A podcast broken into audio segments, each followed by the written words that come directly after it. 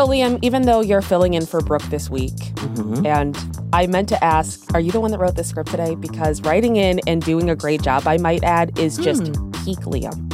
Oh, I mean, to me, it just seems like an absolute right opinion. To me, personally. Mm-hmm. Of course, of course. Yeah, you're you're obviously writing completely objectively. But you know, you are one of our talented, hardworking writer producers. Honestly, Liam, you went ham on this script. Listen, I gotta say, listen, Listen. this is just a pump piece for you, isn't it? yeah. But truly, though, I do sincerely hope that you love coming to work each day. And by coming to work, I mean crawling out of bed and opening your laptop. Can I say, all joking aside, I am just going to sound very trite, but I do count myself very, very lucky to work here. I do love this job, and I love all you guys on the show. I know that's very, again, very saccharine, but it's true. Well, you know, it doesn't hurt to hear it. You know, the last thing I want is to wake up and hear an expose about all of the staff at Rich and Daily hating the host because we're psychotic. Um, and it looks like there's some people who work on The Tonight Show with Jimmy Fallon who do not enjoy working with their hosts as much as you do, Liam. And in an explosive new Rolling Stone article, the talk show host is being portrayed in quite the unflattering light. Yeah, from allegations of wild mood swings to rumors of problematic drinking, it's not a great look for comedy's boy next door.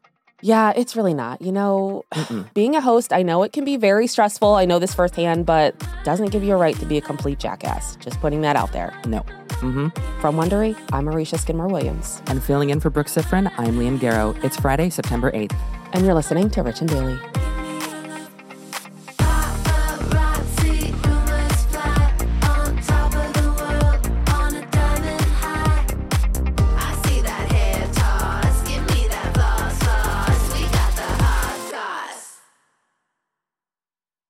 If you've been keeping up with Even the Rich, you've heard us talking about Monopoly Go. That's right. And we're going to keep talking about it. So, playing Monopoly Go with your family and friends is truly a delight. Yeah, there's always something new to do, like partner events where you build on each other's boards, crazy tournaments where you can recruit your friends, or competitions to outdo them on the leaderboards.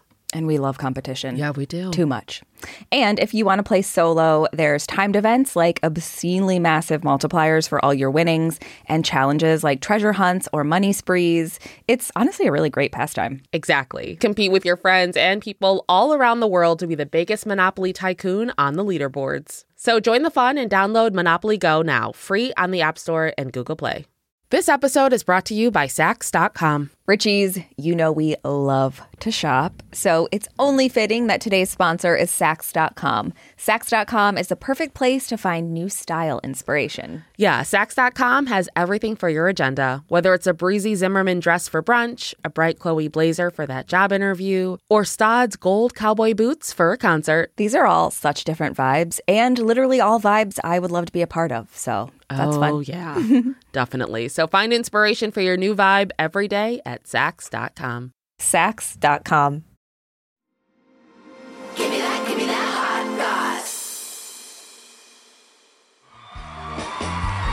Everyone in town loves my tight pants. I got my tight pants. I got my tight pants on.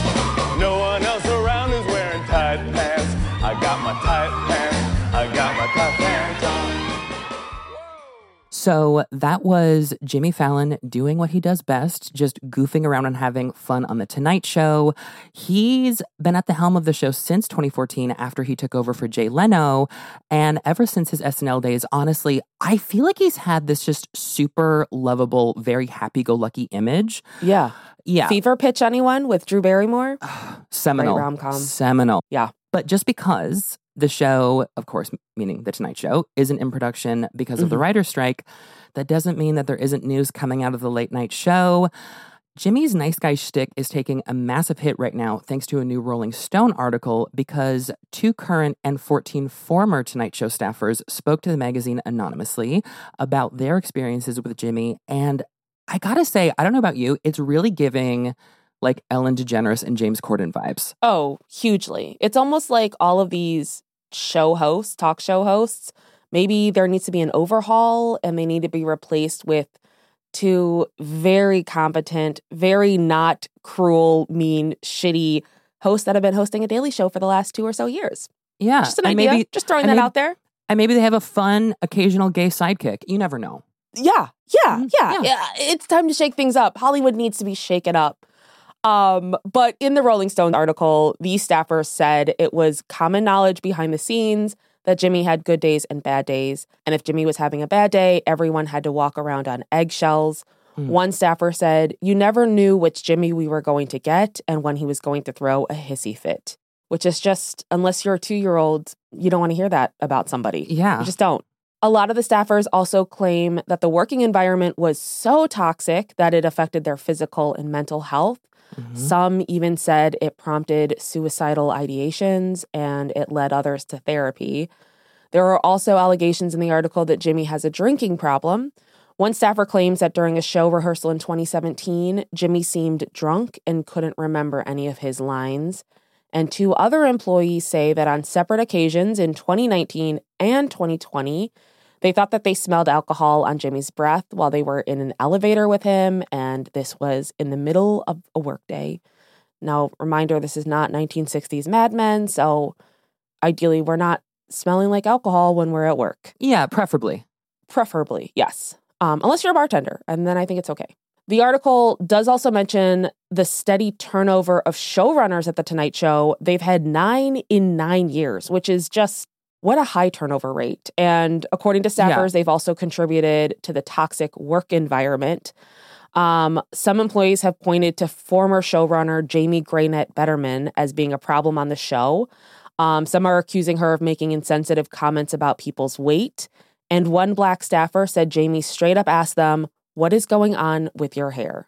Have we not gotten the memo? So? Jamie, I've got I've got some comments for Jamie. oh, I'm sure you do, as would any discernible, thoughtful person. Yeah.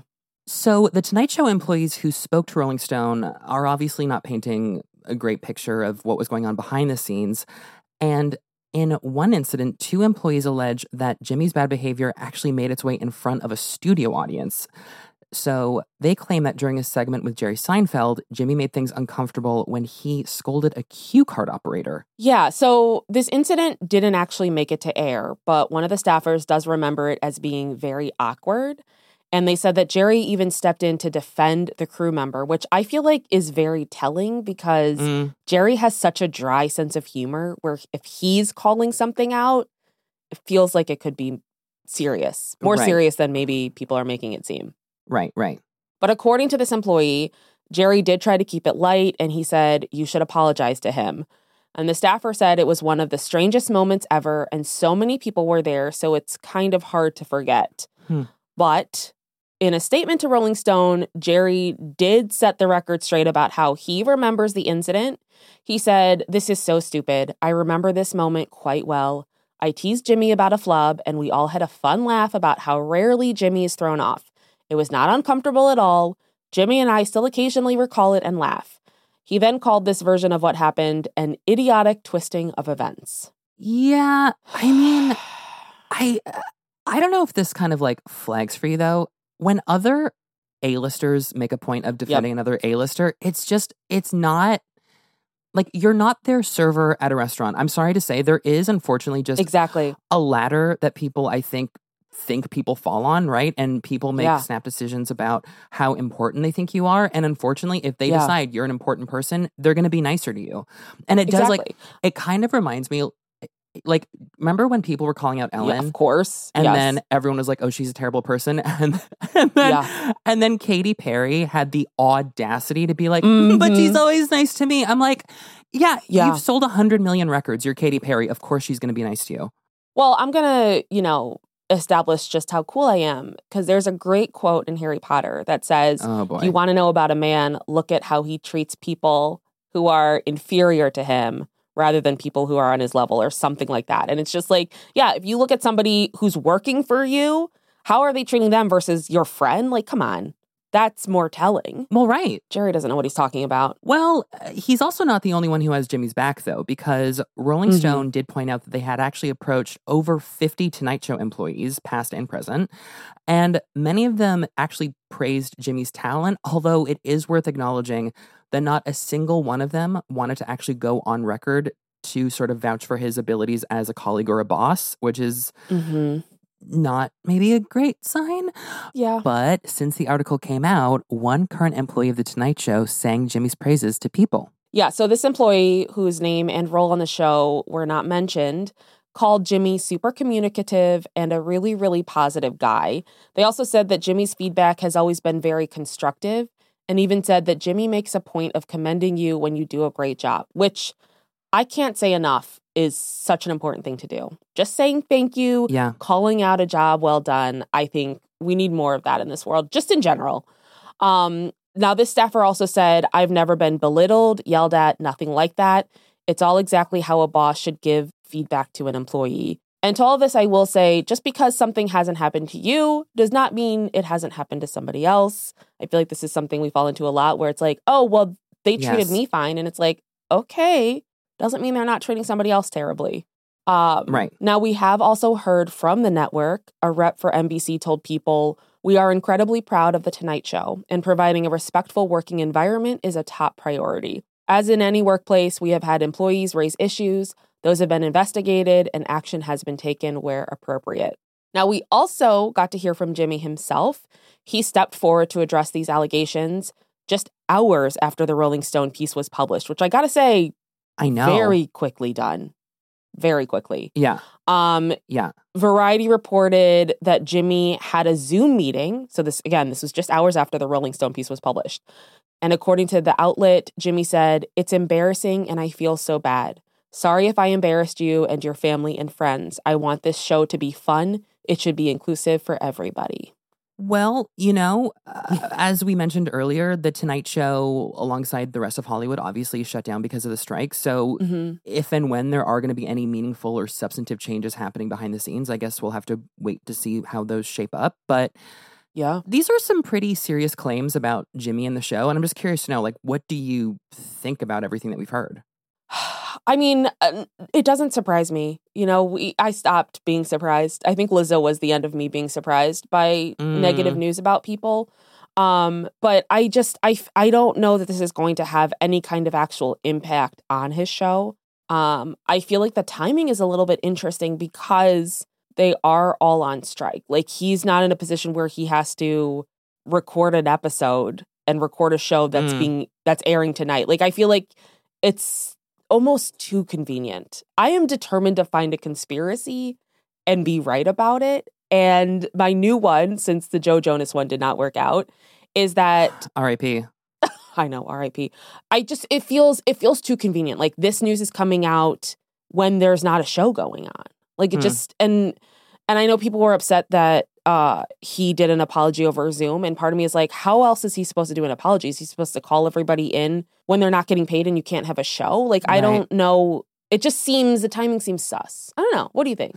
Well, I'm also struck by his apology, frankly, because I mean, obviously, we don't know Mhm. the extent to what he said in that meeting, but even right, his just clips. Yeah, but even his apology seems kind of, I don't know, vague. Like when he's talking about the show being inclusive and he's talking about, I'm like, that's not Mhm. really what the central kernel of the issue is. Like the real problem is that I think you are a toxic person. Like I, I think Yeah. maybe for me, I'm always just wanting the person to just out and out say like, "Hey, I'm taking accountability for X, Y, and Z. Here are what I Mhm. acknowledge as being the problems. I want to address Yeah. it this way. I'm very sorry, and here's what our plan of action is." And so when I don't hear that, I'm just kind of inclined to think that maybe a, I don't know. I know this is very cynical, but that maybe an apology is a little, I don't know, maybe not that deep. Well, and it's also it's the sorry if I embarrassed you. Like it, it the phrasing is weird. Right. And also, sorry if I embarrassed you and your family and friends. Like that just seems like such a weird way to like apologize and I'm heavily using quotes here yeah. for creating a toxic work environment where people are at some point dealing with suicidal ideation. Like that's that's a seriously toxic environment That's heavy. and your response to that is sorry if I embarrassed you. Like yeah.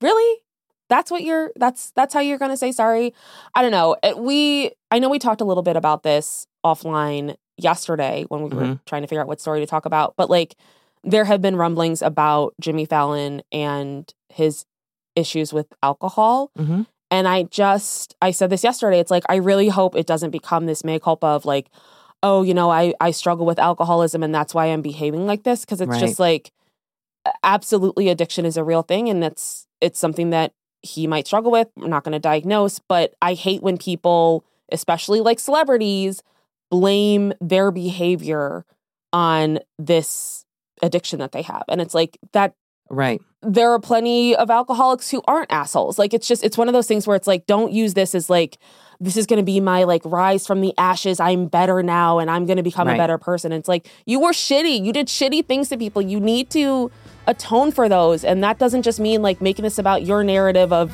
you know, healing yourself. Well, exactly. And, you know, time will tell if that happens, but I really hope that what you're saying doesn't happen, where he does just turn this into some, you know, Phoenix from the Ashes recovery story. I really hope that does not happen. Yeah. Yeah. I just we just want a non-toxic work environment. Everyone should just model it after Rich and Daily, you know? Thank you. Yes. You heard it here from Wondery. I'm Aricia Skidmore Williams. And filling in for Brooke Siffrinn, I'm Liam Garrow. This is Rich and Daily.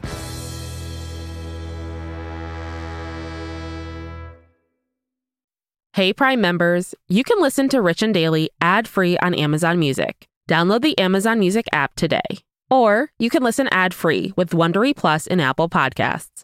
Before you go, tell us about yourself by completing a short survey at wondery.com/survey. If you like our show, please give us a five-star rating and a review, and be sure to tell your friends. You can follow us on Apple Podcasts, Amazon Music, or wherever you're listening right now. Our theme song is by Gems. Scott Velasquez is the music supervisor for Frisson Sync. Peter Johansson is our senior producer. Our writer producers are Michaela Myers and me, Liam Garrow. Our sound engineers are John Lloyd and Sam Ada. Executive producers are Tina Rubio and Marshall Lewy for Wondery. And we're also now on video. You can watch our full episodes on YouTube on the Wondery channel. Make sure to subscribe so you don't miss an episode. Have a great weekend, Richies. See you Monday.